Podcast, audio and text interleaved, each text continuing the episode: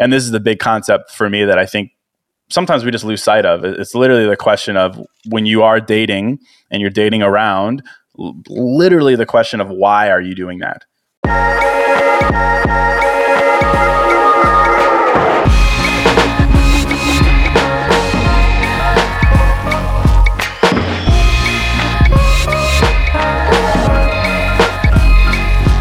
Hi guys, welcome back.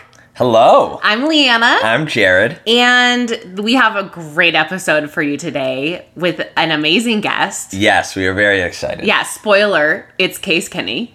So we probably have some new visitors to the show because he has a podcast, New Mindset, Who Dis? Yep. And so we thought we'd start by sharing a little bit about ourselves so you guys can kind of get to know us a little bit. Yeah, you know, it's so funny. I'm just now realizing that Case's podcast is like quick hits, like short episodes, get the information out. Yeah, this is not that. Yeah, our podcast is very different.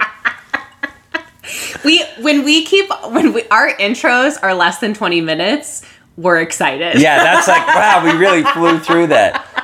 So anyway, if you're just here for Case, maybe skip ahead, but also hang out because you can learn about us a little bit. Yeah. I think we're kind of cool. Yeah. So what are we doing? Are we doing intro real quick? Are we talking about ourselves? Yeah, let's talk about ourselves a little bit. Sure. So, well, you this is your show upon which I am co-host. Well, so you go first. So I'm your host. I created the show and I don't know, like I am an unemployed yoga teacher.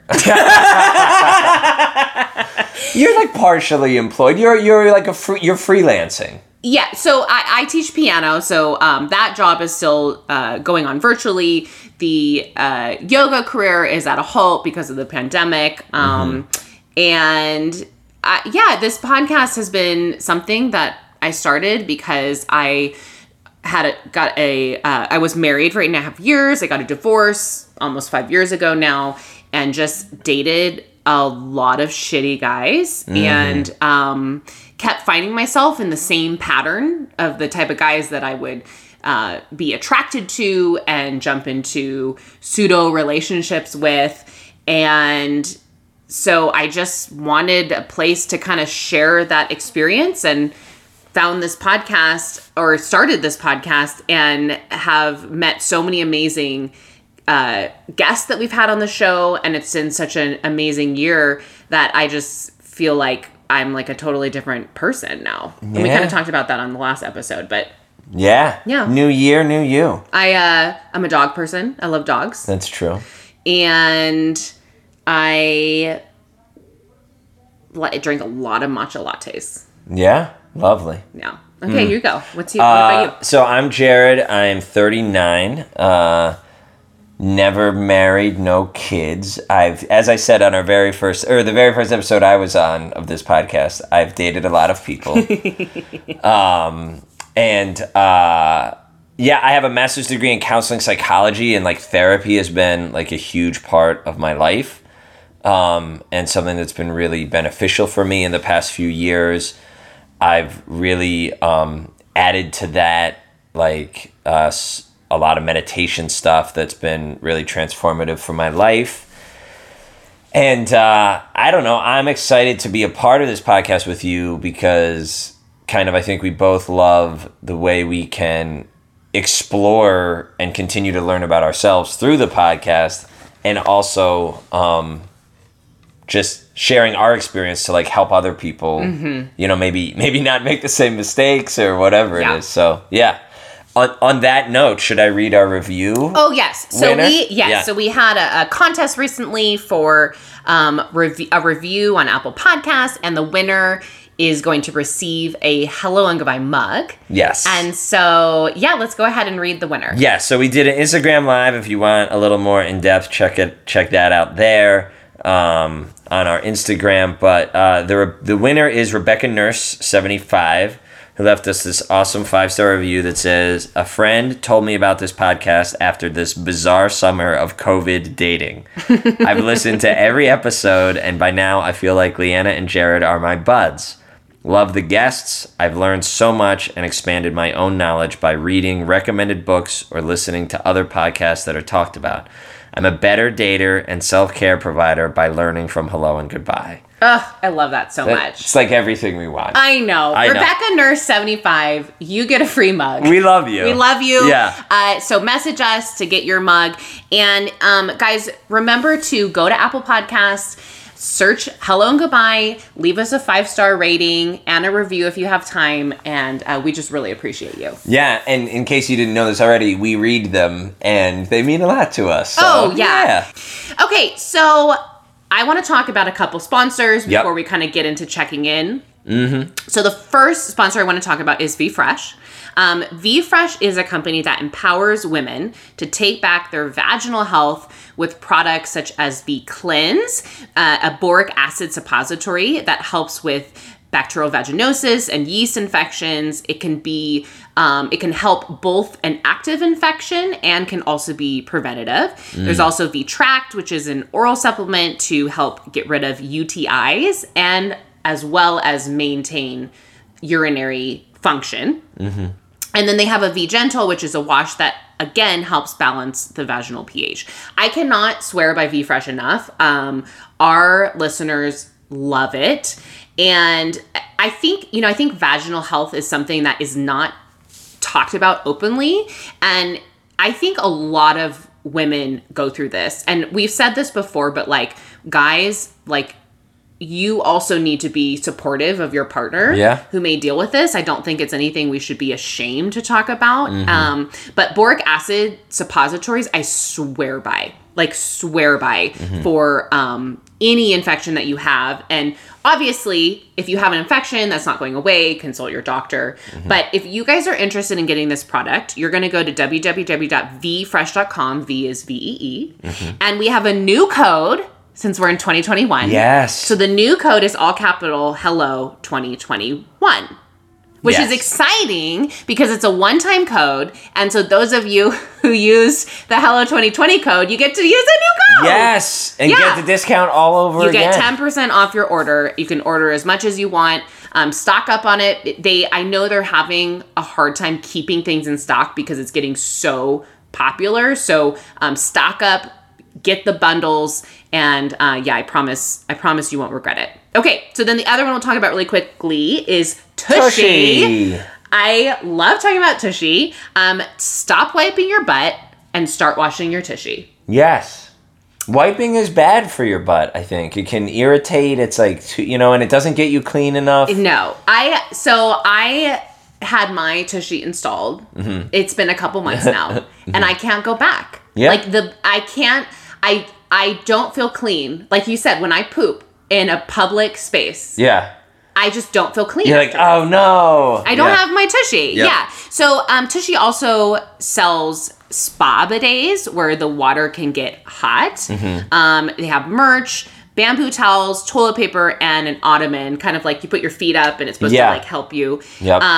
So that actually does help you. I do have a input from a listener who bought the Tushy, mm-hmm. and she said, you need to warn your listeners. Oh, yeah. She said, do not kneel in front of the toilet to test your Tushy. Yeah, don't get eye level with the Tushy and then try turning it on. She said it sprayed all over her face. It is powerful. Yeah, you have to turn it on very slowly and carefully. Slow. And we always joke, you know, that our sponsorships, we service all your holes. That's true. Right? Yeah. Well, if you do lean in front of the toilet. Oh, yeah. And it gets in your mouth, we're literally servicing all. But don't do that. Don't do that. So anyway, go to hellotushy.com/helloandgoodbye to get 10% off. So Tushy is a URL that you're adding us to, and VFresh is a code. Perfect. Okay. Yeah. All right. So guys, we're gonna check in really quickly and then we'll get you to your interview. Yeah. Who wants to go first? Well, I have something funny to say. So this happened with my mom today. So I went on a run. I took my dog on a run and we ran down to this local coffee shop, and I called my mom on the run because I realized I was going to be cold when I got down there because I didn't have a sweatshirt on. Mm-hmm. Because in California, you don't know when it's going to be cold or hot. So the plan was you and your mom were going to meet there. No. After. The plan was I was going to run down, get my matcha latte. Yeah. Surprise, surprise. And then walk up with my dog. And then you were like, we have a problem. Houston, we have a problem. We have a problem. I'm going to be too cold. Yes. Walking back. Correct. And my mom was originally going to walk with me down there, but I was like, you know, I really want to go on a run. Like, I need to sweat a little bit. So I called her on the run, and I'm like, hey, do you mind, like, just meeting me down there, bring me a sweatshirt, and I'll buy you a latte. And we'll walk back together. And then we'll walk. Well, no, because she would drive down. Oh, I see. Down. Yeah. I see. Yeah.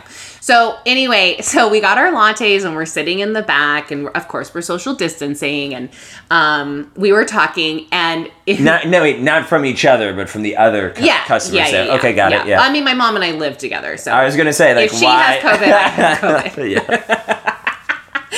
So in the speaker outside starts playing. Play the funky music, white boy. Yeah. Right? Okay. Mm-hmm. And then another song comes on, and I said something about, wow, this song is really boring. And my mom was like, oh no, this is like, it's such a classic. She's like, it's way better than that other music that was playing that had all those cuss words in it. And I'm like, what? What do you mean? She's like, she was like, the whole song was just cuss words. I was like, your mom is the sweetest. I was like, mom, it's not play that fuck you music. It's play that funky music. I was wondering, did she think it was like fucky? But I guess no. I think she said fuck you music because she had never heard the song before. So then we were laughing, and then she was like, "It must have been in the '90s," and I was like, "Yeah, you're probably right." And she's like, "Yeah, '80s music wasn't really that good." She's like, "Really, '60s and '70s, you just can't beat that music." And I was like, "Well, I don't know. I mean, 2020 music is pretty good. You've got WAP." And so then my mom was like, well, what... Does your mom know what WAP stands for? No, she says... Okay, well, can we keep it that way? Oh, hold on. You gotta listen to the story. Okay. Okay, so then she said, well, what is WAP? And I said, it's wet-ass pussy. I would give anything to see your mom's face. She laughed. Yeah. And then she was like, well, why isn't it called WAP? Because ass... is that A. Oh, she wanted it to be more of a hard A. Yeah, she was like, well, it should be called WAP. She's not wrong. I mean, there's logic to what she's saying. The point of the story is that my mom is adorable. Yes. She's absolutely the adorable. Yeah. Can we have her on the show? Or should we? She should make an appearance on like an Instagram with us or something like that. We could do a live with her. Yeah, that would be fun. We could do an Instagram. If live. You have questions for Leanna's mom, yeah, you should hit her with some relationship questions. Oh, that's a great idea. That would be really fun. Yeah, she is a saint. Yes, you know, has been married to my dad for over 40 years. Yes, and she's like my West Coast mom. Yeah, you know, so it's nice. Yeah, and she's my mom like all the time. Yeah, that's true. She's your actual mom. Actual mom, yes.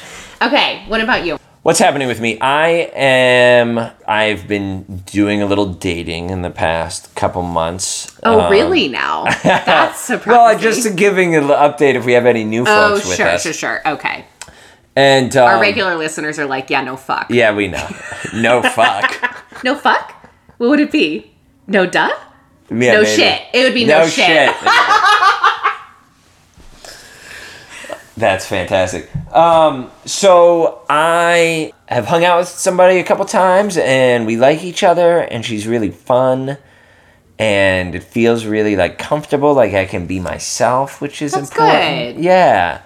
But it's also like I'm recognizing now, like this is the scariest part for me, because I'm like really fucking good at like the first couple dates. Mm-hmm. Like I'm great at that, and it feels really comfortable for me, and. This is the part where you kind of have to figure out if there's going to be a commitment moving forward, right? Yeah, and it's not like that I'm scared of commitment. You know, it's not like, oh no, I'm not going to be able to like date other chicks. You know, like I don't, but it's just like the feeling of, do you think, okay. Like it's like, I'm afraid, like, am I going to hurt this person? Is she going to hurt me? Like, like, do I, you know, like, I really like hanging out with her and I want to talk to her, but like, who knows? Like, there's so much we don't know about each other yet. Like, are we going too fast? Are we going too slow? You know, like all these fucking, I get all these anxieties. Can I say something really quick? Yes, please. Okay, I don't mean to, please, cut you off. Cut me off. I think everybody deals with this. I know. You know, because like whenever, like even with my now ex-boyfriend. Yep. I mean, you know me. I was so scared. I think just going into a relationship period on both ends is scary because you are taking a risk with whatever you do. You don't know if the relationship is going to make it. The percentage of it making it is lower than the percentage of it not making it. That's right. True. If you kind of weigh out the odds. And so it's okay and healthy to have that fear. Yeah. And it's okay and healthy to like go into a relationship anyway, not knowing if it's going to end and just giving it your best shot. And if it ends, like you did the best you could. Yeah. No, I think that's I mean, I'm not trying to be condescending. No, not at all. No, and that's really, like, I appreciate, like, that like, felt very reassuring, what you were saying. Mm. And it's interesting because, like, we haven't even talked about, like, are we going to be exclusive? Like, is this a relationship? But it's just, you know, like, you hit that point where you're beyond, like, a couple of dates. Mm-hmm. And you kind of, like, things naturally progress to where you're talking more often or texting more often and, you know, it's, like, starting to progress and stuff. Yeah, you're acting like a couple. I guess so, yeah. Yeah. And so, but, like, what I call those pseudo-relationships. Yeah. Right? Because technically it is a relationship, but it's not, like, a boyfriend-girlfriend relationship. Yeah. Like, so one thing that's kind of cool is, like, she reads all of the, like, sort of wellness and relationship and all these, like, books that I like to read, too, and, so she's super into Attached, which I know is one of your favorites. And so we had a really cool conversation about, like, you know, where we both were kind of like, she reached out and was like, are things weird? Like, I'm feeling a little weird. And had this really cool conversation where I was like, yeah, I guess I have been a little bit in my avoidant tendencies. Mm-hmm. Like, you know, like kind of sometimes I pull back a little bit when things have been intimate or whatever, or I find myself really liking somebody. And what was cool about it is we were both sort of saying how we felt, but like neither one of us, we weren't fighting. Like, you know how like sometimes like you can be like trying to like win the argument and being like, it wasn't me, it was you. Mm-hmm. So we weren't doing that. And, but we were both kind of like, sort of standing our ground a little bit of being like, well, no, actually, like, this is how I feel. And, like, so as an example, at one point, she sort of said, well, you know, look, when I get attached, like, it's really hurtful for me if someone pulls away because I had an ex who used to do that intentionally to try to hurt me. And I, you know, like when he was mad at me about something that he wouldn't tell me about. And I was like, okay, well, that won't happen with me. Like, I will, you know, like, and I said, for me, it comes from a place of just feeling scared or whatever. And she was like, well, she started to say like, well, like if this is going to keep happening, just like tell me now, because I don't think I'm okay with that. Mm. And I understood where she was coming from, but I'm like, but you're asking me to promise you something that I can't promise you, which is that, like, I'll never get scared again. Mm-hmm. You know, and I'm like, you can't promise me that either. Like, you know, you'll get freaked out or maybe have doubts or second thoughts about me or whatever. Well, it's so interesting because that reaction, which I can totally relate to because I also am an anxious attachment style, comes out of a place of, okay, you said this, that is a threat to me, and I don't want to get hurt again because I feel wounded from already getting hurt in that way. So you let me know if you can't provide me reassurance in that area, because if you can't, I'm out. Yeah. And that's a very, like I understand that so much, but I also, like I understand it, but it does need to be something that we as anxious attachment style need to work on. Yeah. Because you're right. No one can promise you anything. Even the day you get married, you can say, I promise, But that doesn't mean anything. Because you don't know. Yeah, you're saying, like, I promise I will never feel differently about you than I feel right now. And it's like, no one can promise that. Yeah, right? Exactly. So, so I think that was healthy. I mean, it sounds to me, and you guys you and I talked about this a little bit before the show, but it sounds to me like you guys had a healthy conversation where you brought up your fears and you worked through it, you know? Mm-hmm. So...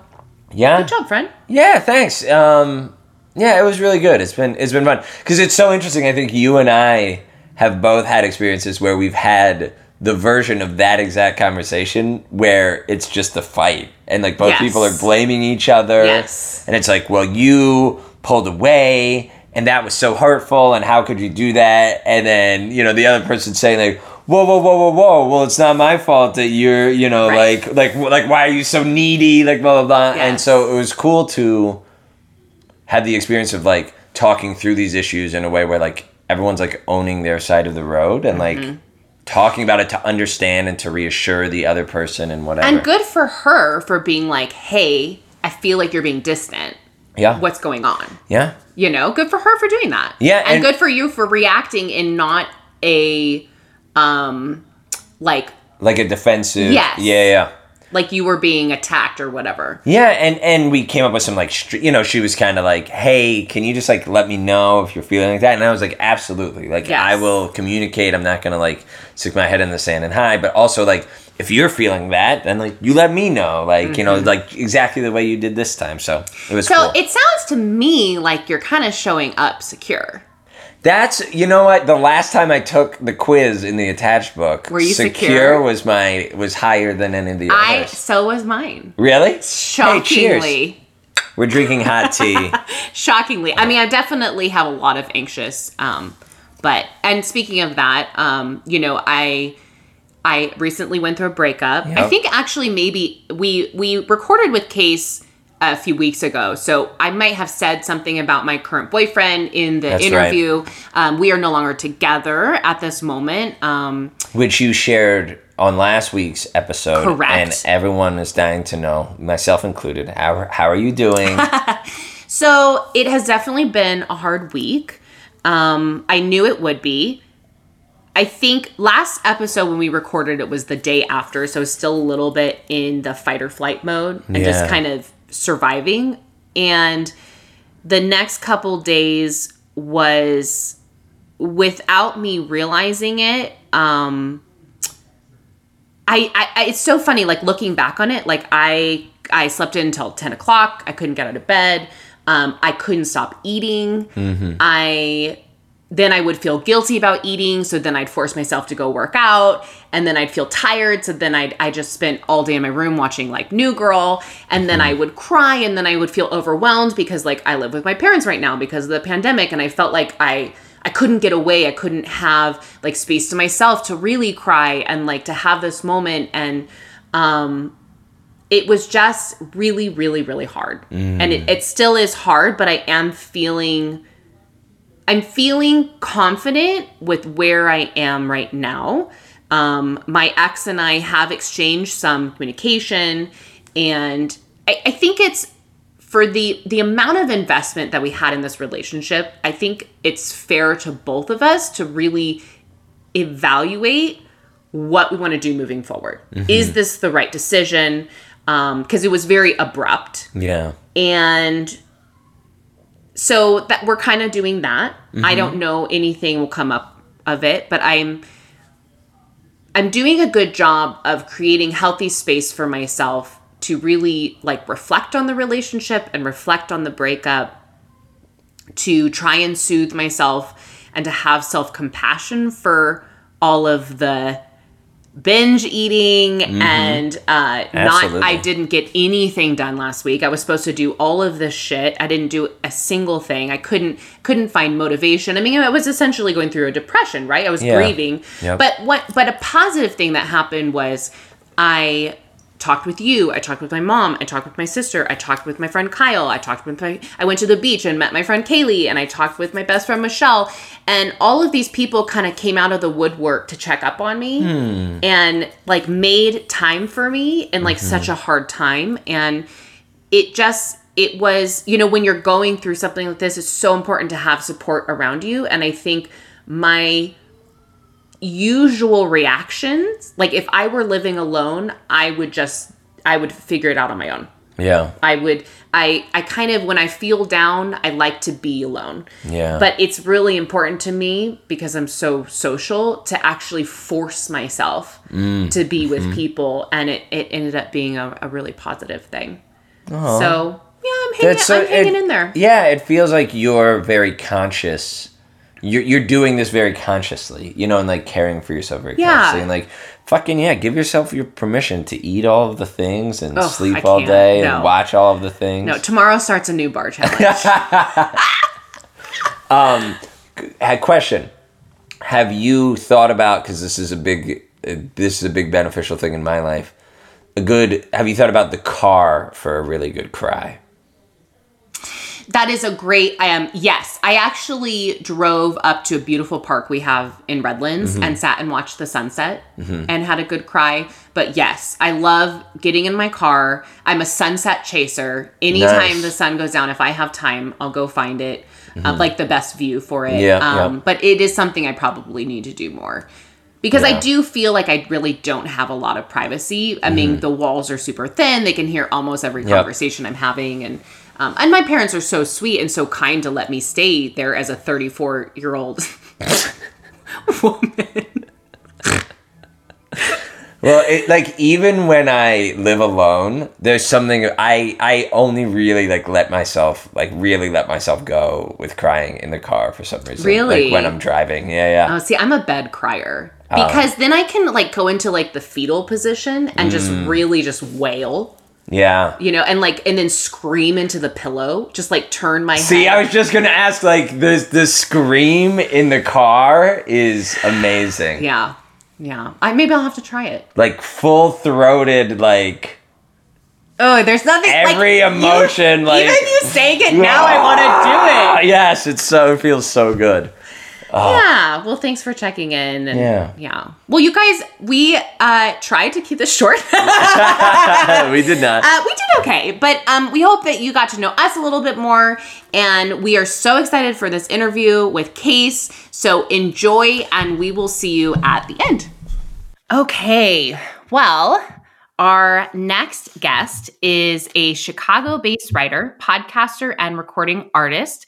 His podcast, New Mindset, Who Dis?, has over 6 million downloads and honors as an Apple Podcast 30 podcast.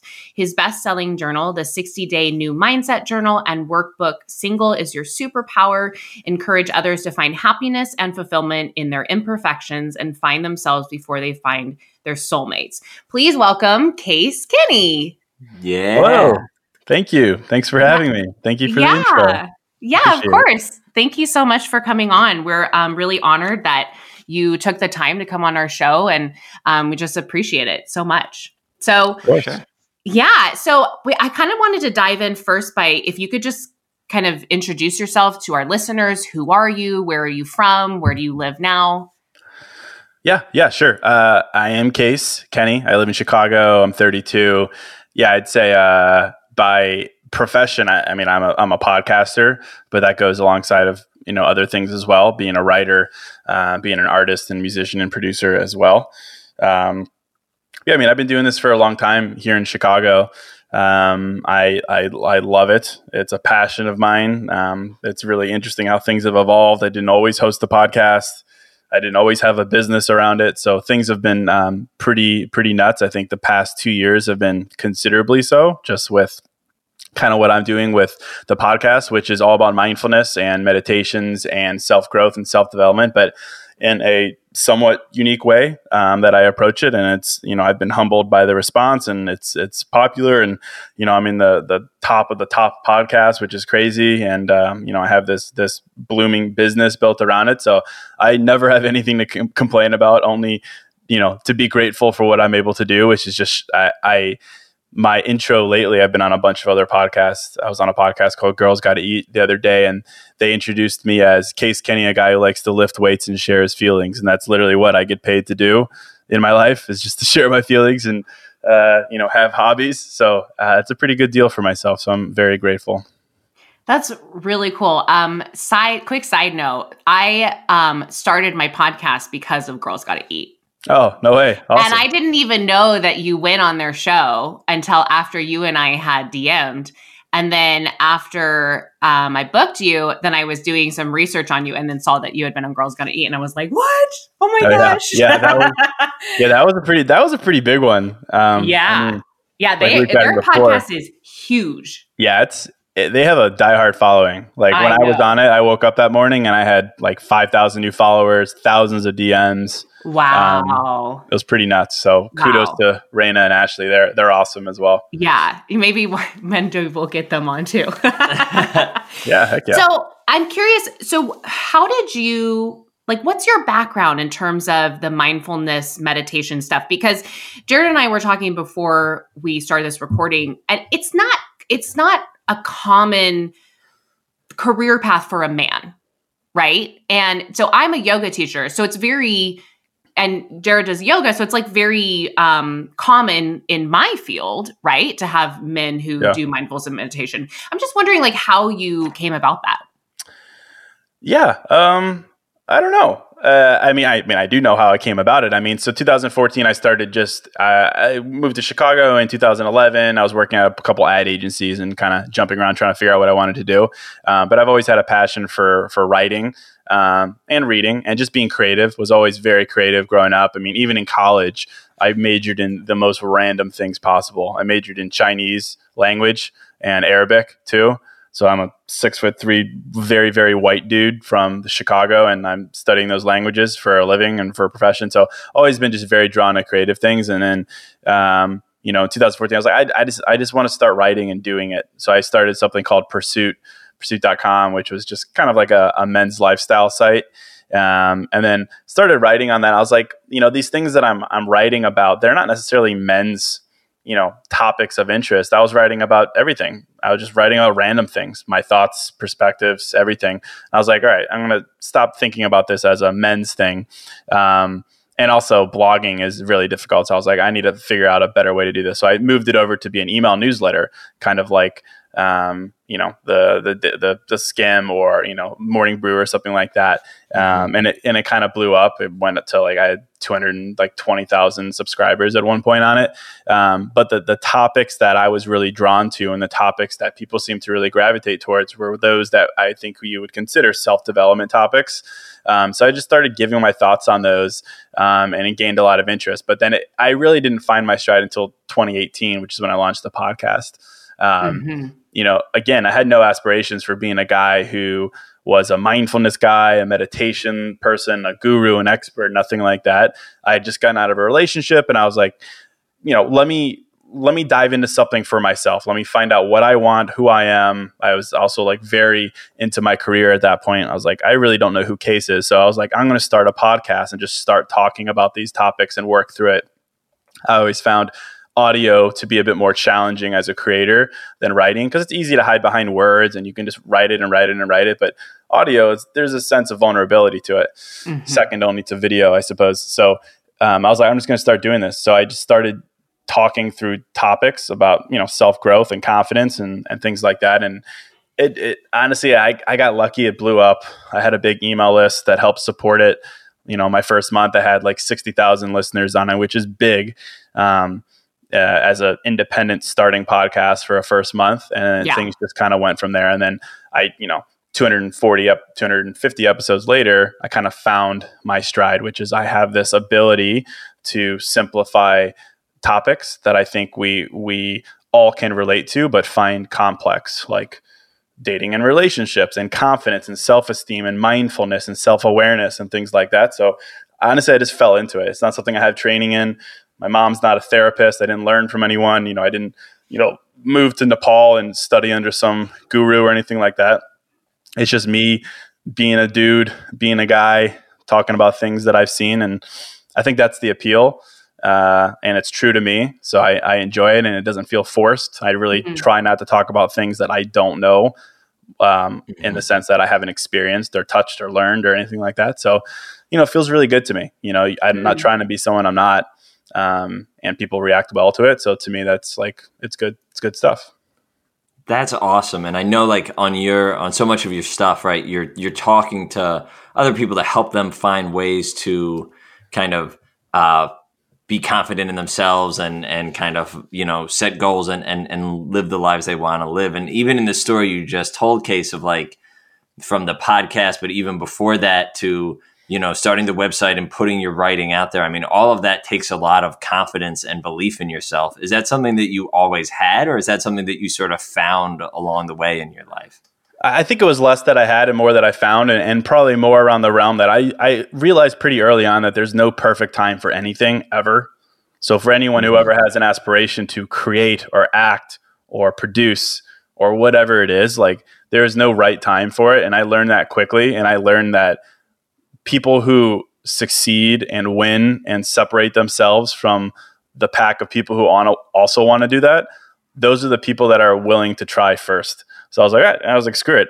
You know, I think old me would have been like, oh, I want to take a month and really plan out the podcast and really, you know, affirm my point of view. And I was like, no, screw it. You know, I'm just going to sit down and record. And it behooved me to have that mentality.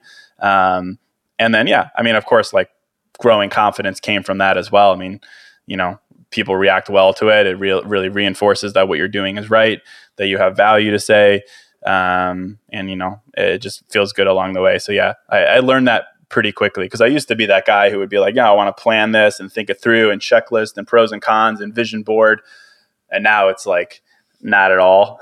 Like, I just want to act as fast as possible in a respectful, compassionate way. But like, I've learned that was really helped me just move forward as quick as possible and learn. So yeah, that's awesome. It's like trusting yourself enough to sort of shoot from the hip a little bit. Yeah, exactly. Because whatever happens, I can react to it, and that you need something to react to. If you have nothing to react to, you're just guessing about what could happen. So I'd much rather have a failure to react to than a what if to plan for. You know, I love that. I feel like we kind of have had the same journey in terms of like when I started this podcast, I had a very clear mindset of like what it was going to be about. And it was going to be about dating, and it was going to be funny. And I was going to tell all these crazy stories. And I didn't know if Jared would be here. And then we like recently had an episode where we talked about like the progression of the podcast and how it's turned into this much more like vulnerable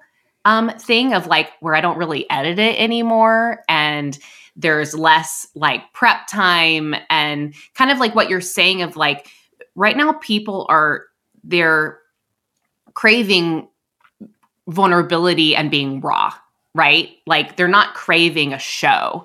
You can get a show anywhere. And so I think that's really like, do you feel, because we feel sometimes like we almost, as the podcast went, like we grew unintentionally and kind of like we kind of talk to ourselves now in the episode, like when we're like talking about things and we're like, yeah, you should do this. But really we're like telling that to ourselves. Do you feel like it's that way with you too? Yeah. Well, a couple of great things in there. I think for one, just as a creator, I think it's important to realize that people don't want experts anymore. I mean, there's a time and place for experts, and there's a time and place for big A-list celebrities to sit down and create. But for the most part, people don't want that anymore. Like we were talking about Girls Gotta Eat. Like Rayna and Ashley aren't experts. They're just a couple of like very confident and funny girls and who have, you know, a great way with words and conversation and opinions. Like they would never say they're experts. I would never say I'm an expert. And I think the most appealing, relatable, value-driven content in 2020 is just that. So I think that's important to realize. And that's why I'm very adamant about not being that expert guy. But I always say for the podcast, and to your last point there, it's like the podcast for me is as much as it's for other people, of course, because I do it professionally and I'm very aware that I have something I need to deliver every week. It's also for me. Like first and foremost, it's for me. Like I mentioned that I started it coming out of a relationship to kind of discover myself and all that cliche, but it's still true. And even 250 episodes later, when I sit down to talk through issues or mindsets or challenges, I'm talking through them for myself, and it helps me inherently. And then, oh wow, so many people relate to that because this is a human universal thing. That's amazing.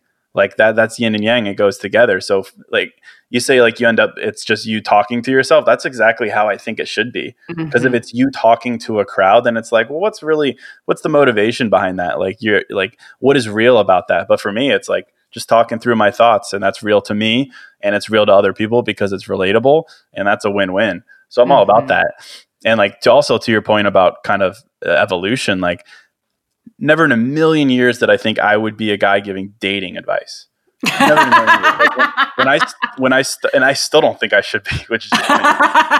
But when I started it, I had no intention, and I waited 70 episodes to do an episode on dating because I didn't think I would have perspective. And I was like, screw it. I'll give my thought on something. I forget what the episode was, and people were like, "Wow, Case, that was really helpful." And now I do a lot of dating content. Maybe like 70% is dating content. So, I mean, who knows? Like, things evolve quickly. It's all about what is true to you, but also what's helpful to other people. And ideally, they would be the same and they would coincide. And then it feels really natural and it's, you know, really organic. Can I ask, and you can definitely say no, how has it changed your dating life? Like, are you in a relationship? Are you dating? Have you found that having the podcast and talking about dating has affected it at all? Yeah. So, I mean, I'm single. I mean, I just wrote a book called Single is Your Superpower. So I would be a little hypocritical if I wasn't. You know, in that sense. And then, I mean, COVID has presented all kinds of, interesting, issues with dating. But for the most part, I mean, the vulnerable answer is it's made dating a little bit more difficult, just because usually by the time I go on a date with a girl, like she knows what I do and has seen me. And as this is going to sound very full of myself, but it's like that I'm on this somewhat of a pedestal to some people, because all they see is this curated version of me. They're like, oh my gosh, there's this guy and he's vulnerable and he's well-spoken and all these things. And I'm like, well, I appreciate that, but that's like the best highlighted version of me. I think I'm that guy mostly, but not 24/7. So it's like, it's a little unfair to walk into these situations where that's not necessarily the case, but that's a lame complaint. I'm not complaining about that at all. I think for the most part though, talking through these issues, I just feel much more intentional with dating, much more self-aware, where now it's like old me, like I would be fine with ghosting someone because I don't want confrontation, but new me, I'm like, I got to do it. This is the right thing to do for myself and for her. I'm just going to do it. I'm going to man up and I'm going to do it, or whatever. Like any issue where in the past I probably would have prolonged it due to lack of self-awareness. Now that I am Mr. Self-awareness all the time, it's like I just feel better, true to myself and true to other people, more respectful. So it's very, very much benefited me for sure. That's awesome. So, you know, one question I had, like, I really love and resonate with so many things you say, right? The idea of, like, you know, even being understood is sort of more important than being loved. And, you know, you talk about, like, the most important quality being that, you know, empathetic compassion and, you know, kind of those, like, softer sides, right? And, like, if you think about it, those things are kind of the opposite of what our culture, like, teaches, like, particularly for men. You know, like, men are kind of supposed to, like, seek to be admired and all of this stuff. So how did you find those kind of, like, again, like, same question as the confidence question, was an awareness of, like, that vulnerability being important, of being in touch with those sort of softer sides and that compassion. Was that something you always had? And if not, like, how did that develop in you? Yeah, I mean, I'd say I've always been more sensitive maybe than the average dude. Maybe not. I'm not too sure. But I think what I realized is, you know, this idea that, you know, men need to be this confident, you know, bravado, charisma kind of thing. I think that's great.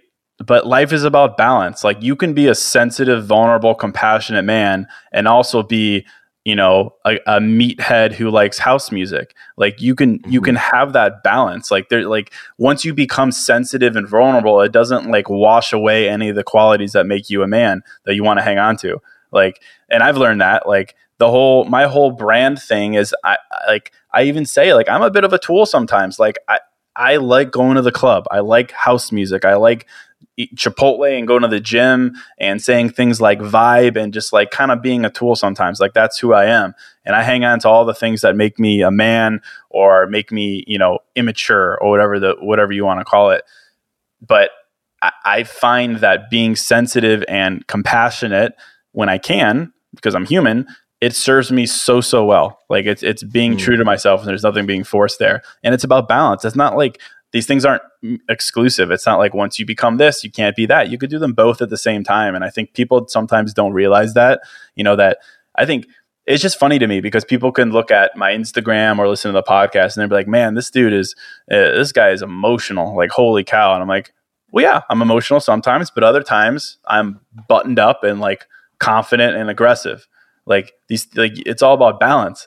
And sometimes people don't know that. And sometimes people get scared that if they show a sensitive side, that's what they're going to be known as forever. Mm. I'm like, okay, well then you got to run the risk. Like if so be it, like if someone thinks you're sensitive and compassionate and vulnerable, good. That's a good thing. Yeah. Like, you're going to realize that eventually, maybe in your young, early 20s and mid 20s, you might think that's not cool or whatever, but I think it's cool. So I don't know. I've learned that. I like totally agree. How have dudes been responding? Because I think, you know, your way of like simplifying things and just sort of being yourself and being straightforward, I think like, I feel like would really resonate with like so many guys today. Like, did you get a lot of responses from that? It does. I get so many responses. I get the biggest jacked, tattooed, bearded guys with guns in my DMs all the time being like, yo bro, really respect what you're doing. I mean, so I'm serious. Like, it's like, and those guys are the guys who maybe previously were worried about that, or maybe they're DMing me and not sharing a post, whatever, it doesn't matter, but it's resonating with them. So I know it resonates with men. I have a lot of women, you know, female following, and that's great, but a lot of men as well. And I think it just takes a step forward for men to like kind of understand that it's okay to have softness be a part of your identity. It's not your whole identity. You know, it's about balance. And if someone misinterprets it, that's their loss. You know that there's more to you. So yeah, the male response has been incredible. I mean, they buy my books, they listen to the podcast, they support me just the same. And it makes sense. I mean, again, I'm just a dude being a dude. And I don't say that to like intentionally like brand myself, because that's truly who I am. I'm not, you know, some, you know, guru guy or like more enlightened than the next person. I don't think I think I'm pretty average in most senses. I just, you know, have this voice on this podcast. So yeah, men like it, to answer your question. What's that? Is it Gwen Stefani? I'm just a girl. Yeah. I feel like you're like, I'm just a dude. I like that. It's my new theme song. Okay. I think it's so important for men to have like someone to look up to who's like, you take care of yourself, you're at the gym, like you're a good looking dude, like you date, but you're also like this example for like men to be allowed to have feelings. Because, and we talk about this all the time on our podcast, like how essentially, you know, typical, the man is going to grow up and not, it's not okay for them to have feelings. Right. And so, and nowadays I think that's starting to change, but I just really, I know I just appreciate that you've created a platform for that. I wanted to move on to, talking about singles, since you have your new, workbook that came out. So what is it that like, what advice, cause I know we have a lot of single listeners. So what are some main pieces of advice that you would offer to them, especially in like COVID times right now, and there's probably a lot of lonely feelings and the holidays are coming. Like, what are some key things for them to really be focusing on right now? Yeah. So, I mean, the book is called Single is Your Superpower, and that's the whole concept. It says right in the title, Single is Your Superpower. And it's not me encouraging people to, you know, break up and be single and hoe it up and just, you know, do your thing. That's part of it. I honestly wrote a chapter called Your Hoe Phase, but we've all been there, right? Yeah. And I think everyone should be there. But that's another story, I suppose. The whole idea though, is that single is your superpower in the sense that being single is not a stigma. It's not, it doesn't mean there's something wrong with you. It doesn't mean you're undesirable. It doesn't mean you're striking out. It's just literally a status of who you are in the moment. And I think it's really important for everyone to realize that to an extent. And the way that I look at it is there's a lot of things in life that you might regret. But I don't think you'll ever look back and be like, I regret being single for a year or 5 years even. I don't think you'll ever look back and say that. Mm-hmm. You might look back and regret staying in a relationship that sucked, that was toxic for too long. You'll be like, man, I should not have dated that person. Those are the things that you'll regret. But I don't think you'll ever look back and regret being single. If you ask a couple if they regret that, they'll say no. They won't say I regret being single. So I think it's important to realize that, one, being single is not this bad thing. It's not a reflection of you or your worth or your attraction or anything like that. And two, like the whole concept of the book is like half book, half journal is, you know, while you are single, there's all these massive, massive benefits that you can find and create so that when you're dating as a single person, you're going to date much more intentionally and truthfully and compassionately. And hopefully you'll date one last time and you'll be done. That's the whole purpose. So yeah, I mean, the whole book kind of helps you understand what I call your dating why, like why are you actually dating? And this is the big concept for me that I think sometimes we just lose sight of. It's literally the question of when you are dating and you're dating around, literally the question of why are you doing that? And most people are like, what do you mean? Why am I dating? I'm human. I'm supposed to date. We're supposed to pair off and create family and you know, grow together. Like, you're not supposed to be alone. That's biological. This is what we're supposed to do. I'm like, yes, of course, that's true. But there has to be a deeper reason of why you date. You know, saying I don't want to be alone, that's not a reason to date. That's a reaction to a negative emotion, right? So like the whole book is designed to help you come up with these things so that when you do date, you know why you're doing it, you know what your intentions are, you know what red flags to look out for, you know what's true to you, you know what you want, who you want, what it means to be understood versus loved, and those kinds of concepts. So it all starts though with this idea of being single is not a bad thing, because I think we put ourselves in a corner when we're like, well, here I am, I'm single again, maybe. There's something wrong with me. And then we go round and round with this thinking, and it really kind of debilitates us. So the whole idea was to kind of release those handcuffs and then to get you thinking more intentionally about what you're doing and why you're doing it. I love that so much. Sorry, I know, me too. Were you going to say something? No, go ahead. Okay. Well, yeah, go ahead. Well, I was going to say, I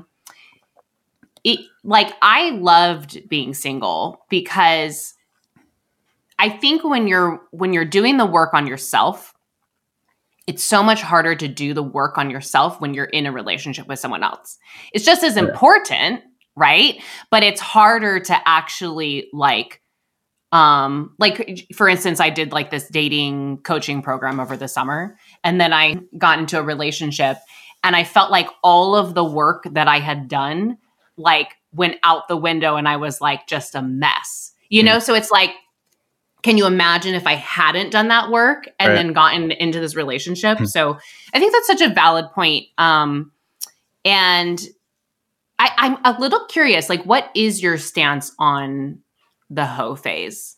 Like, what is your stance on like sleeping around? And So the hoe phase definitely includes that. Like, it definitely includes sleeping around, screwing around, discovering what you want physically, whatever, have fun. You're human. So my definition of a hoe phase is at some point in your life, there needs to be a phase where you kind of just go nuts and experience as many varieties and flavors of men, women, whatever it is you want as possible. Because this whole thing that I'm really big on is we are bombarded in this day and age with checklists, advice, things we're supposed to want, things we're not supposed to want, red flags we're supposed to avoid, and so on and so forth. And all that advice is well-intentioned, of course, but not all of it's true to you. Like, what's true for someone else might not be true for you. What you're supposed to want in another person might not be true for you. So this idea of a hoe phase, this is the chance for you to get out there and actually prove it. It's to touch, feel, smell everything possible and be like, I don't want this. I do want this. Some people might say, if a man doesn't post you as their woman crush Wednesday, that's not love. And you can be like, well, that's freaking stupid. I don't care about that. You need to figure that out for yourself, you know? And it's the same with love languages or anything like that. So the hoe phase is literally just your experience phase. Get out there and experience as many things as possible. And if part of that is sleeping with 5 different people on 5 different first dates, have at it. That's totally fair. Or if it's not sleeping with someone until, 10 dates later, that's also fine as well. I mean, there's literally no rules anymore. There's some quote, I think I've posted it before, I'm trying to remember what it was, but it's like, there are couples who hooked up on the first date and are happily married. There's couples who didn't sleep together until 10 dates and they're divorced. Like, there's no rhyme or reason to anything. Yeah. The only rhyme or reason is what you create and the truth you discover yourself. So you have to get out of reading thought catalog and getting into the world and doing it yourself and proving it to yourself. So that's the whole thing. The whole phase is literally, the whole phase is like chapter 6 of 12 chapters, right in the middle. It's like, okay, you've written all these things down, these things that are important to you, and I'll get out there and prove it or disprove it and then report back. So that's the whole idea. Yeah, and a whole phase could be, you know, could be 10 years long, hopefully not. It could be a year long. It could be whatever is true to you until you've kind of discovered that. So take it in any which way you want, but ultimately it's all about experience and proving to you what's actually true to you. Mm-hmm. So what I love about what you were saying about both the hoe phase and earlier, you know, like just the overall idea of like single is your superpower, right? So many people kind of, if they're single, both are really about like throwing out like what kind of culture or society tells us like we're supposed to want or we're supposed to be, right? And I think so many people who are single kind of have this like, oh, like something's wrong with me, and like what's wrong with me, and I need to go find someone, and then that's going to make me feel like there's not something wrong with me, right? And so the question is like, you know, for people who really struggle with that, who struggle with kind of feelings of loneliness, particularly with the holidays coming up, you know, like what do you say to folks who are saying like, Case, like I'm there, I'm trying to do it, but I get really like lonely. I get really depressed when I get lonely. How do you deal with that? Yeah. Well, I mean, I think the first thing, as cheesy as a thing as it is to say, is like, you are 1,000,000% not alone in that. Like I get lonely all the time. I've been single for 3 years. Like it's a lonely thing, but I also find a lot of solace in kind of resetting my expectations. I think the reason oftentimes we feel more lonely than we should, it's okay to feel lonely. Like if you don't feel lonely at some point, I'll be like, it's a little weird. So it's totally fine. I think maybe some avoidance attachment style there. Yeah. Well, let's dive into that a little bit. Yeah. Let's so I'd say for one, like totally fine. You're not alone there. But two, I think resetting our expectation. I think a lot of the time, the reason we feel more lonely than we should is we have this assumption that everyone else's love is easy and ours is a disaster. Ours is just this dumpster fire. The reality is that's just not the case. I mean, the things that you see, the examples of the cutest couples ever on Instagram, those are the outliers, or it's not completely real. Just because someone posts something, it doesn't mean their love is great and fantastic. I think the reality is, you know, every love is difficult. Every relationship is difficult, of course. You know, every person brings with them characteristics that are great and characteristics that are not so great. I call them like lovable and unlovable. And I think, you know, in general, the relationships that are great and fulfilling and worth and long lasting are those between two people who are willing to accept both the good and bad about those things. So for someone who hasn't found that person, all it means is they haven't found someone who has realized that there is no perfect love. There's no perfect circumstance. It's always going to be a decision that's going to be made about, you know, loving someone for the great things about them, but also accepting some of the not so great things about them. And everyone's always going to have that challenge. And just because you haven't found that person yet, it doesn't mean that you have all these unlovable things about you. It just means that the timing hasn't been there. You haven't found someone who's willing to do that.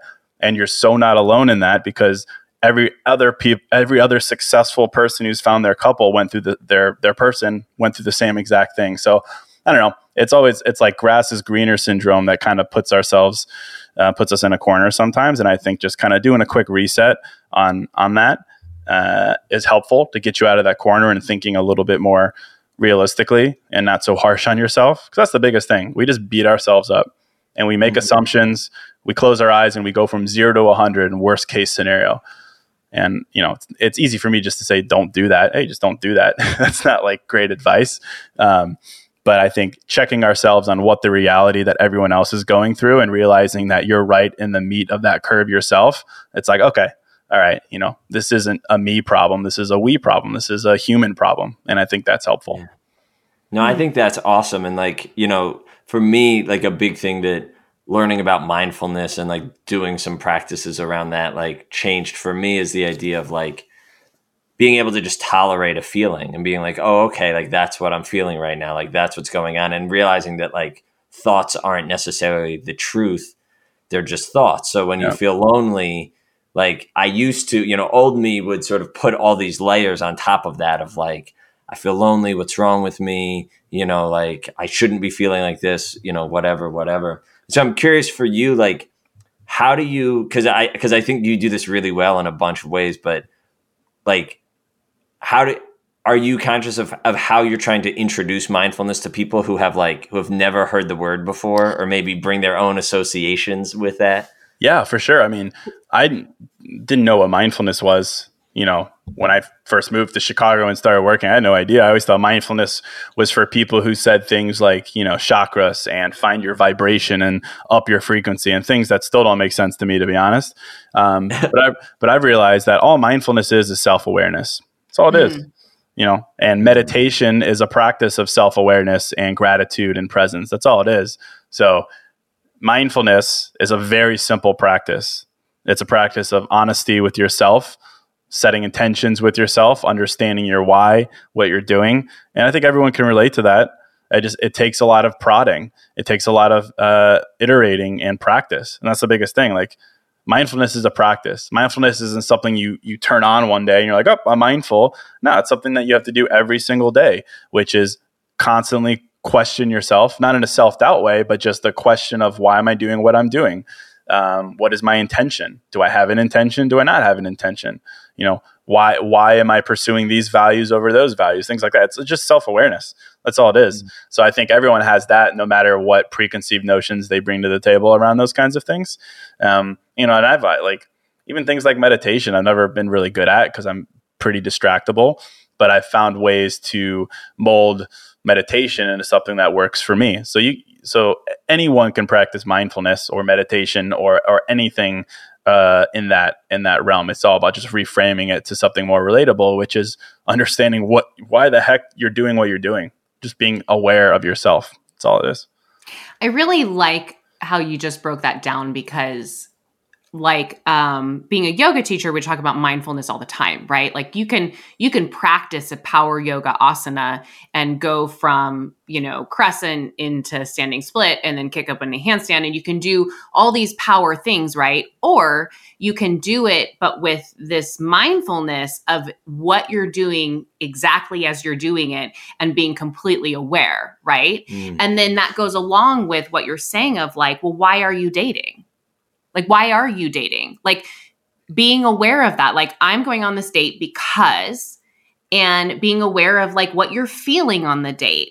Like, you know, if you're attracted, but there's not a connection, like, is that something you want to move forward with? You know? And I just think it's so important. I think nowadays everybody's just like, do it. Yes. Say yes. And like, you know, there's a time and a place for that. But I think also like, because people's hearts are involved, I think it's so important to be very intentional about how we date. And I think how you describe mindfulness really like comes into that. Yeah, I agree. I mean, like sometimes people think like practicing mindfulness means like you've all of a sudden got to become this like pious, mature, you know, saintly kind of person. You could still, you know, for lack of a better term, you could still like screw around and be fun and like do all these things. It's just being aware of why you're doing it. If your answer is, I just want to screw around, hey, that's cool. Good for you. At least you're intentional about it. You're not fighting yourself, right?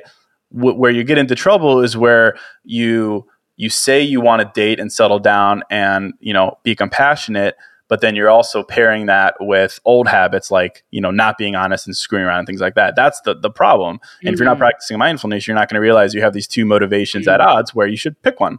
And if you pick one, that's screw around, that's great. If you pick one, that's get serious, that's great. It's just pick one. That's all it is. Mm-hmm. But a lot of times we just ignore that because it's uncomfortable and it requires choice. And sometimes we don't like to make choices. So yeah, it just comes down to, you know, be human, embrace who you are, but, you know, be intentional about what direction you take it. And you could always change it, but just about being honest to yourself in that moment. Yeah. Mm-hmm. I wanted to focus a little bit on like breakups, because I noticed you have a section on your website where you talk specifically to those who have gone through a breakup. And then you talked about how you kind of started the podcast after you went through a breakup. Like, what did you learn from your own breakup, and how do you now help others go through with theirs. Yeah. Yeah. I mean, so I think there's a lot of different things, and it's tough to like diagnose every breakup with some, you know, top advice. But I mean, I think the first thing is there is a sense of gratitude that I think you should express, whether that's whether you broke up with that person, whether they broke up with you, whether you wanted it or they wanted it, or you're feeling horrible. I still think there's a sense of gratitude to be practiced. And that's just gratitude. It's just being grateful that it happened today versus a year from now. And embrace what that fact means, which is today is day one of healing and learning and moving on. I would, if something was destined to fail, which is not always something that you know, but if something is destined to not work out, I would much rather have day one be today than day one be 2 years from now. So, you know, hindsight's 20/20. It's very easy to say that, and it's a different thing to mean it. But being grateful that today is day one is a great thing, because day one means you have this great opportunity now to learn and live and pivot and find someone who's truly right for you. So it's a quick matter of embracing a little bit of gratitude there. And you know, from there, it's about creating closure. And I've done a lot of episodes on closure, and closure is a tricky topic because it means different things to different people. But for me, closure 100% of the time, every time, is about you. It's something that you have to create. Like, you can't get it. It doesn't come to you in the form of an apology or a conversation with your ex or reassurance from them that you're doing the right thing. It's literally you creating reassurance for yourself. And oftentimes, this is a tough pill to swallow, but something that I find really helpful. I think when it comes to failure or rejection or breakups, we really struggle with things because as humans, we don't like loose endings. We don't like unended books. We don't like chapters with no final chapter. You know, we don't like that. But I think the reality of life is you have to be able to create closure. You have to be able to create peace for yourself in some way. And sometimes the purest form of that is to just say, hey, I am okay with a loose end. I am okay with an open ending. I am okay with an unanswered question. Like, if you can't find peace in those things, you're going to drive yourself crazy. Because like, a breakup is always going to be messy. There's always going to be a what if. There's always going to be a lingering doubt. So I think that the best thing that you could do for yourself is to practice a little bit of gratitude, be open to finding peace in open endings, and then also realize that a lot of the times, I mean, a truth is that, you know, some people are in your life for a reason, but that reason isn't permanent, and there's still a lot of value in what that person taught you. And you can look back at a relationship and you could still be grateful for what happened between the beginning and the end. Like, you could still be grateful for the great things you had together. Those aren't gone anywhere. Those aren't going anywhere. The person is, because not everyone is meant to be permanent in your life. And I suppose acceptance of that fact comes with acceptance of loose endings, which isn't easy. So yeah, so I can go on and on, but I think those kind of three mindsets are really helpful. And each one of those comes down to self-awareness, right? Those are all a choice, right? Those are all things that you just have to, you know, basically conjure up truthfully for yourself. But it's a lot more effective than living in like the gray of what if and doubt and things like that. So if you have a choice where you can do this or that, why not make the choice that is more peaceful for yourself? It might be a choice that you have to remind yourself a lot. It's not a silver bullet for dealing with a breakup, but I find it to be much more effective than fighting those feelings and fighting against an open ending or something like that. Yeah, I was watching The Bold Type the other night. It's a show on Hulu. It's about like three young women. And there was like an episode where they were trying to raise like a certain amount of money so this lesbian bar wouldn't shut down. And they didn't say at the end of the episode if they raised the money. And I'm like, what? I left you hanging. Like, I need closure here. Season two? Why would they do that? Yeah. That's weird. Go ahead. You have a question? So, I mean, I guess one of my questions, Case, like at the beginning of the episode, you know, you talked about how, you know, things in your life are really like blowing up in your business and your podcast and stuff, which is awesome. I'm curious, like, that must come with it, like, challenges for your own, like, sort of mindfulness and wellness, and like, I'm curious if you'd be willing to like share a little bit about like, what are those challenges and like, how are you navigating those like in this new phase, right? Yeah, sure. I mean, there's business challenges. Like, I've never done what I'm doing right now. So I'm learning on the fly, you know, selling books, and I've sold way more than I ever thought I would in like a lifetime. So building a business around that has been really eye-opening, but great and but challenging at the same time. I don't know. I think more than that, like, you know, it's a challenge. It's not like it's an interesting niche or industry that I've chosen for myself. It's a very open and honest industry where it's like, my value to people is my ability to be honest. And sometimes I don't feel like being honest. Like, that's just the reality of it. But you can't really take a rain check when you do this professionally, I suppose. I mean, I can and I do when I need it. So it definitely presents a challenge to kind of always be on and always be that guy. Mm-hmm. But again, I can't complain because it benefits me. It helps me grow. Mm-hmm. You know, if it didn't, I wouldn't be doing it. Yeah, I don't know. I think, you know, learning the ins and outs of this business. I mean, podcasting is it's tough. I mean, you know, it's tough to be an independent podcaster and break out. It's a challenging industry, and especially like for both all three of us, it's like we're not entertainers like Call Her Daddy or something like that, where it's easy to go viral and grab a headline because you're just outrageous. Like, you're doing compassionate things to help people. And it's a slow ride up to get to the top in that realm too. So, you know, I've been doing this since 2014. I've been posting every single day. I've been doing 2 episodes a week for 3 years. And that's amidst a lot of life changes where I didn't want to do it, but I did it because it means a lot to me. And, you know, it keeps me going that I get all these messages from people for them telling me how much it means to them and how much it's helped them. So that's like my oxygen, and it helps me and it motivates me.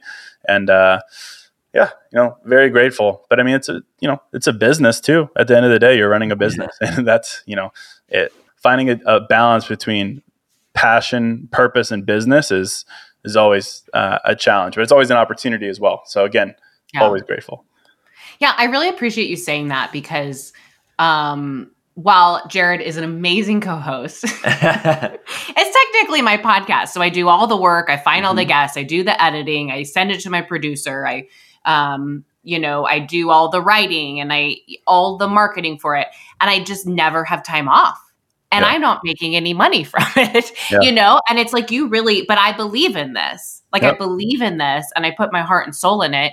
And it's not something that I'm just going to give up on. And maybe someday it will become lucrative, but if it doesn't, like you said, like, I know from the listeners that we have who have reached out, like, I know we've touched people and I know we've like helped people. And so it's just, I don't know, it's just really nice to hear like a successful podcaster as yourself, like just being very supportive, and we appreciate you on very much. Well, of course. I mean, I think the biggest thing is, it's like a 3-step realization. It's like step 1, is it true to you? And does it help you? Does creating the content help you? Step 2 is, of course, does it help other people? Is it relatable and value for other people? And then step 3 is realizing that your path is, like, because your listeners won't be able to see this, but your path is like a straight, like slow increasing line. And then one day it's going to go like that. I truly believe that in every circumstance. Any creator that I know, YouTuber, blogger, vlogger, TikToker, it's like they grind it, with some exceptions. There's, of course, some people who just went straight up, but those are the outliers. With the majority of people, it was grinding, big opportunity and moment, big viral video and moment. Big guest appearance on Girls Gotta Eat, viral moment. Like it just comes to you eventually. And then that kickstarts momentum. Like I have all these different things now that have come to me because of that Girls Gotta Eat kickstart. And then before the Girls Gotta Eat kickstart, I had kickstarts before that. I was featured in the United Airlines in-flight magazine. That was really random, but it went like that. And then before that, it was... Morning Brew, a big email newsletter, shared my podcast. That went up. So you're going to have these moments that elevate you. You just have to get to that next moment. It's all about consistency, and it's all about, you know, continuing to stay passionate because you know it helps you and you know it helps other people. Are you familiar with the Enneagram? Which one is that? Is that... It's a personality like assessment, but it's like the 9 numbers, and each number is like a personality type. No. I mean, I know what you're referring to. I've just never done it for myself. Okay. I think you should look it up because I think you're a 4. Are you going to guess his zodiac sign next? Are you going to be like, you're maybe a Sagittarius? No, he's not a Sagittarius. Are you, if you nail this, I will be amazed. Are you an Aquarius? No. Damn it. Oh, that would have been so cool. What are you a Libra? It's an A. Aries. Aries. Oh, yeah, that makes sense. You should look up the Enneagram though, because I'm like four. Pretty sure you're a four. The four is the individualist. Okay, I'm gonna do it. Yeah, I vibe with that too, because like, you know, one of the things that I think is so awesome about you is you are totally willing to like be who you are and put yourself out there and like believe in that. You know, and yeah, I think well, that's and badass. then you have your music, right? Which is a huge part of your podcasting. And so I wanted to just kind of, I'm just curious for myself, like, how did that start and how do you use that for your career? Yeah. I mean, to my point earlier, again, I'm just a dude being a guy. Like, I like house music. I like dance music. I like dubstep. I like trance music. I like future house music. I like anything with that's loud and a beat. And that, you know, I used to listen to when I used to go to the club. I love that. I just do. I go to every festival. And I always wanted to find a way to involve that with mindfulness. And for a long time, I couldn't figure it out. But then, you know, to my point earlier, it's like I was never good with meditation. So I was like, there's got to be a way, because I know when I sit down and I listen to the right music, I just feel vulnerable. Like, there's not a single podcast outline that I've written and done where I wasn't listening to a certain kind of music. So I just decided to combine the two. And now I create these things that I call music and mindfulness mixes. I call them dance music guided meditations, where I team up with producers and DJs and my own music. And it's just, it's like a somewhat of a guided meditation, but set to really upbeat dance music. And it's great for like walking or working out or something where you want to combine high BPM with mindfulness.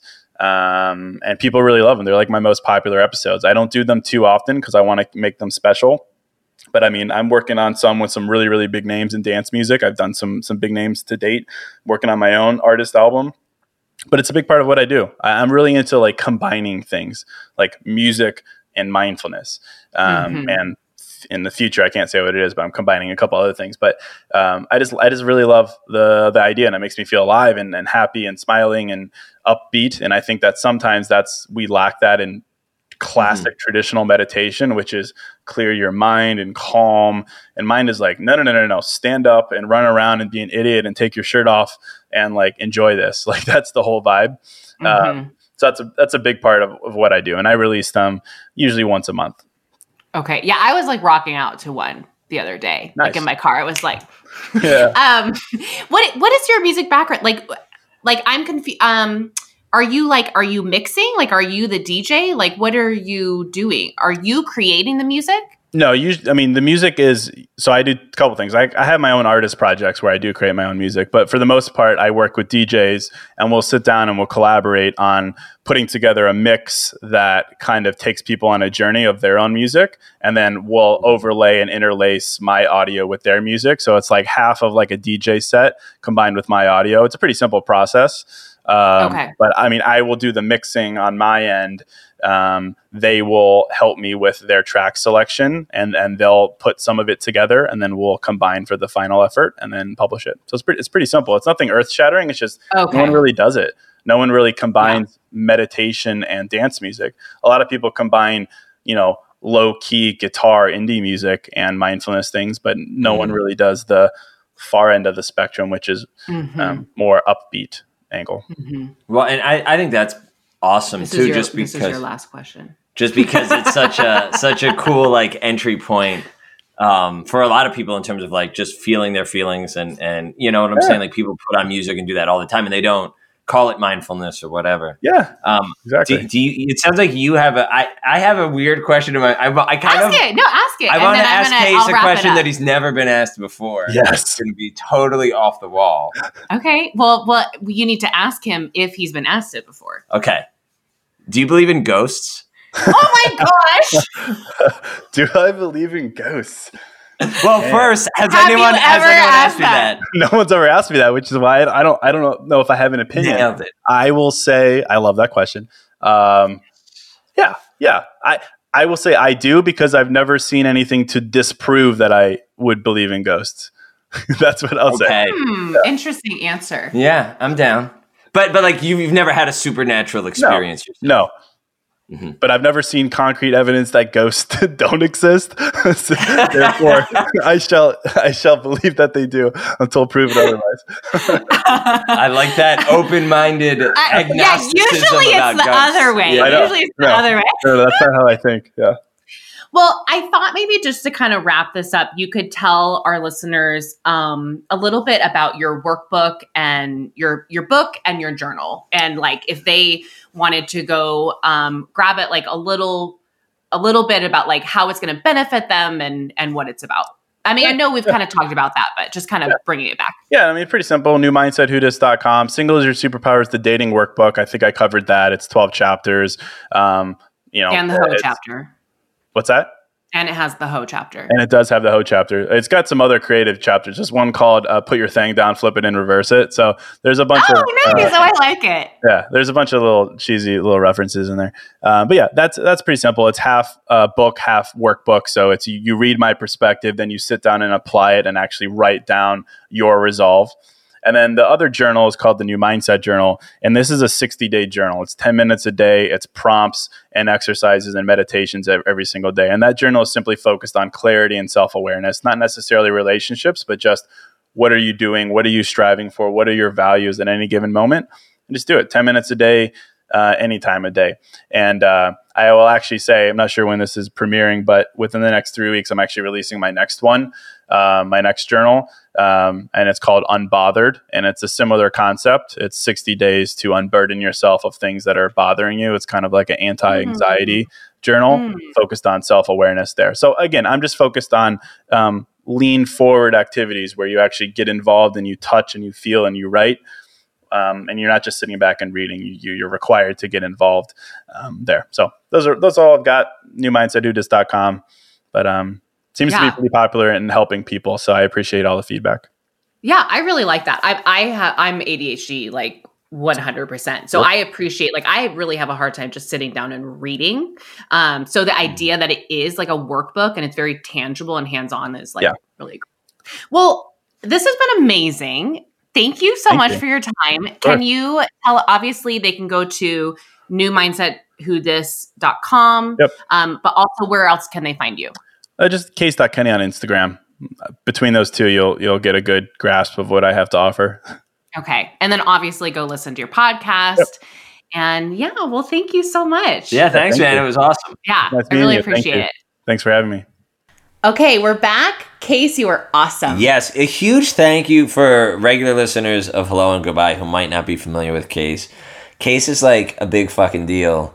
And it was so cool of him to make time for us and be part of our podcast. I don't know. I haven't listened back to the interview yet, so I don't know how nervous we sounded, but... Yeah, I mean, I just really appreciate when... Like, this has happened a couple times now with Lindsay Metzler from We Met Acme and April Davis from the Vagina Blog. Just, like, coming in and doing an interview on a growing podcast like ours is... Like, I don't know how much you are appreciated. Yes. Appreciated. Because we know you're busy and you have a lot on your schedule, and it is just And so if our listeners love Case, because how could you not? And you're jumping over there and following his stuff or whatever. Rate and review, support him and his stuff. Oh, yeah, for sure. Let him know that we sent you, maybe. That'd be cool. Yeah. Yes. Blow up his DMs. Hey, I heard you on the Hello and Goodbye podcast. Yeah. And then, of course, one more time, follow him on Instagram at case.kenny. His website, www.newmindsetwhodis.com. And all of his... I freaking love his Instagram. Yeah. It's really good stuff. Every time he posts something, he does writing on cups and stuff. It's so powerful. It hits me so deep. Yeah. So anyway, thank you, Case. We appreciate you. Yes. Okay, we have a couple things. We usually don't have an outro, but we have a couple of things today. It's going to be quick, I promise. So on last week's episode, we promised you guys we would do an Instagram poll because we felt like when we were reflecting on 2020, we felt like at the end of 2020, we were completely different people than at the beginning. Mm-hmm. And so we wanted to poll you guys to see if you felt the same. Now, I don't know the results of this, but I feel like when we were both saying that on the podcast, I was like, everyone's going to say yes, right? Like no one's going to say no. So mm-hmm. I'm expecting yes in a landslide. Okay. So my Insta poll, or the Insta poll that we put up, I put either new me or same me. Uh-huh. And it was 50-50. No, really? Yeah. Wow. Yeah. That's interesting. Does that mean we're just fooling ourselves to think that it's like, shut up, you're the same person? I think it's how you interpret it. I think that's right? True. Because I think some people maybe don't associate change with the positive. Yeah. Or, and I think everybody is going to have a different reaction to how 2020 went. And some people are like really proud that they're still the same person. Yeah, that's true. That they survived and they made it and they mm-hmm. Were resilient. And for us, that just looks differently. We were resilient by becoming different people. Yes. And it's totally okay, right? Like a reaction to change and threat and things that are scary is to sort of like kind of fortify yourself mm-hmm. and like ride it out, right? And yeah. And other people like us, I think, kind of ended up having tumultuous life circumstances that prompted a lot of mm-hmm. reflection and growth and all that stuff. And definitely. Good on everybody. Yeah. So thanks guys for doing that poll for us. Okay. So I decided, I made a very quick decision. a executive podcast decision. I did. That at the end of every episode, and from now on moving forward, we'll ask the guest this, we're going to say one thing we're thankful for. I like that. Gratitude. Yeah. So for people who don't know, gratitude practice is one of the things that you can do regularly to improve your overall happiness, mm-hmm. right? So like positive psychology research has shown that, after a certain like modest level, like making any more money doesn't make you happier, all of these things. So actually like finding something that will move the needle on happiness is pretty rare. And taking time to reflect on gratitudes is actually one of those things that has a lot of evidence behind it. Yeah, it's yes. And while we love bringing you guys comedy and making you laugh, I think we've also... And complaining about shit. Yeah. I think we've also found that we really like helping with growth, with personal growth, by sharing our own personal growth mm-hmm. and creating that a vulnerable space for you guys to feel comfortable with. So mm-hmm. anyway, we're going to say ours, and then I would challenge you guys at home to pause it and think of something you're grateful for. Yeah. You want to go first? Sure. So I am grateful for the, and maybe this is a dumb one, I don't know. I am grateful for the teaching and guidance in meditation that I've received, because it's Sunday night as we're recording this. I'm going back to work tomorrow for I've been off for 2 full weeks, which I can't remember the last time that that's happened. And work is a pretty stressful situation for me, especially right now. And so it's sort of like that prospect is really scary. Mm-hmm. But I woke up this morning and I joined a sort of group meditation sit via Zoom for an hour from 7 a.m. to 8 a.m. this morning. And I just really needed it. It really helped me. And then I was able to I got some stuff done, did some work stuff, like whatever, but I was just in a way better place than just sort of, how when you're in that place of like procrastination and dread and self-loathing because you're not doing the things. That was literally me all week. Yeah, that was me too. Yeah.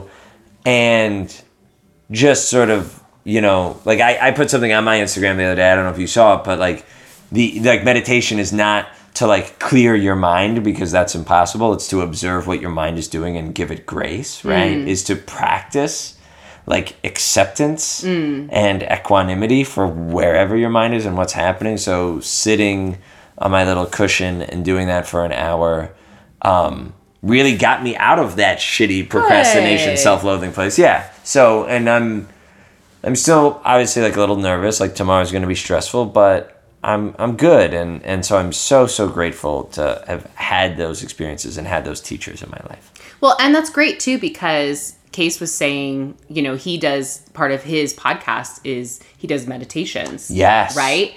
But he does them in a different way. So meditation doesn't have to look like sitting an hour. Sitting quietly, yeah, you know? It's true. Yeah. But that's so great, friend. Yeah, my shit's extreme and weird. So there's lots of other ways to do it. I'm a yoga teacher, and I don't think I will ever sit for an hour to meditate. Just let that sink in, you guys. So don't judge yourself if you're like, I think I should be sitting, but I can't. Nope, I can't either. Yeah. If you can do 1 minute, do 1 minute. If you can do 5 minutes, do 5 minutes. If you want to do, like, find a walking meditation on YouTube or on an app, or find or do mindful movement, like yoga stuff. Yeah, or whatever listen to Case's podcast. Listen to Case's. Yeah, I listened to a couple when I was in the car. Musical things. Yeah. They're fucking awesome. Yeah. Okay, what are you grateful for? I am grateful for all of the people in my life that have supported me through my breakup. It's just been really... It just made me feel loved and special, and it helped me through the hardest part of the breakup, which is just those first few days where you're literally grieving the loss of someone, and it just feels like your heart's being ripped out. So, I'm just really grateful for that. I'm feeling in a good space now. I know there's still going to be some dark days ahead, but I feel hopeful. Awesome. Yeah. Lovely. All right, you guys. So if you want to do something you're grateful for, pause it now. But otherwise, make sure to go follow us on Instagram at Hello and Goodbye Podcast, @_Leanna Joan, @TheRealJaredRodriguez. We're on Twitter at hello_by_pod, Facebook, YouTube, Hello and Goodbye. The best place to find all of that is on our website, www.helloandgoodbyepodcast.com. You can find our merch, our episodes, our YouTube channel, the links to all of our sponsors, rate and review on Apple Podcasts. And we love you. We'll see you guys next week. Bye. Bye.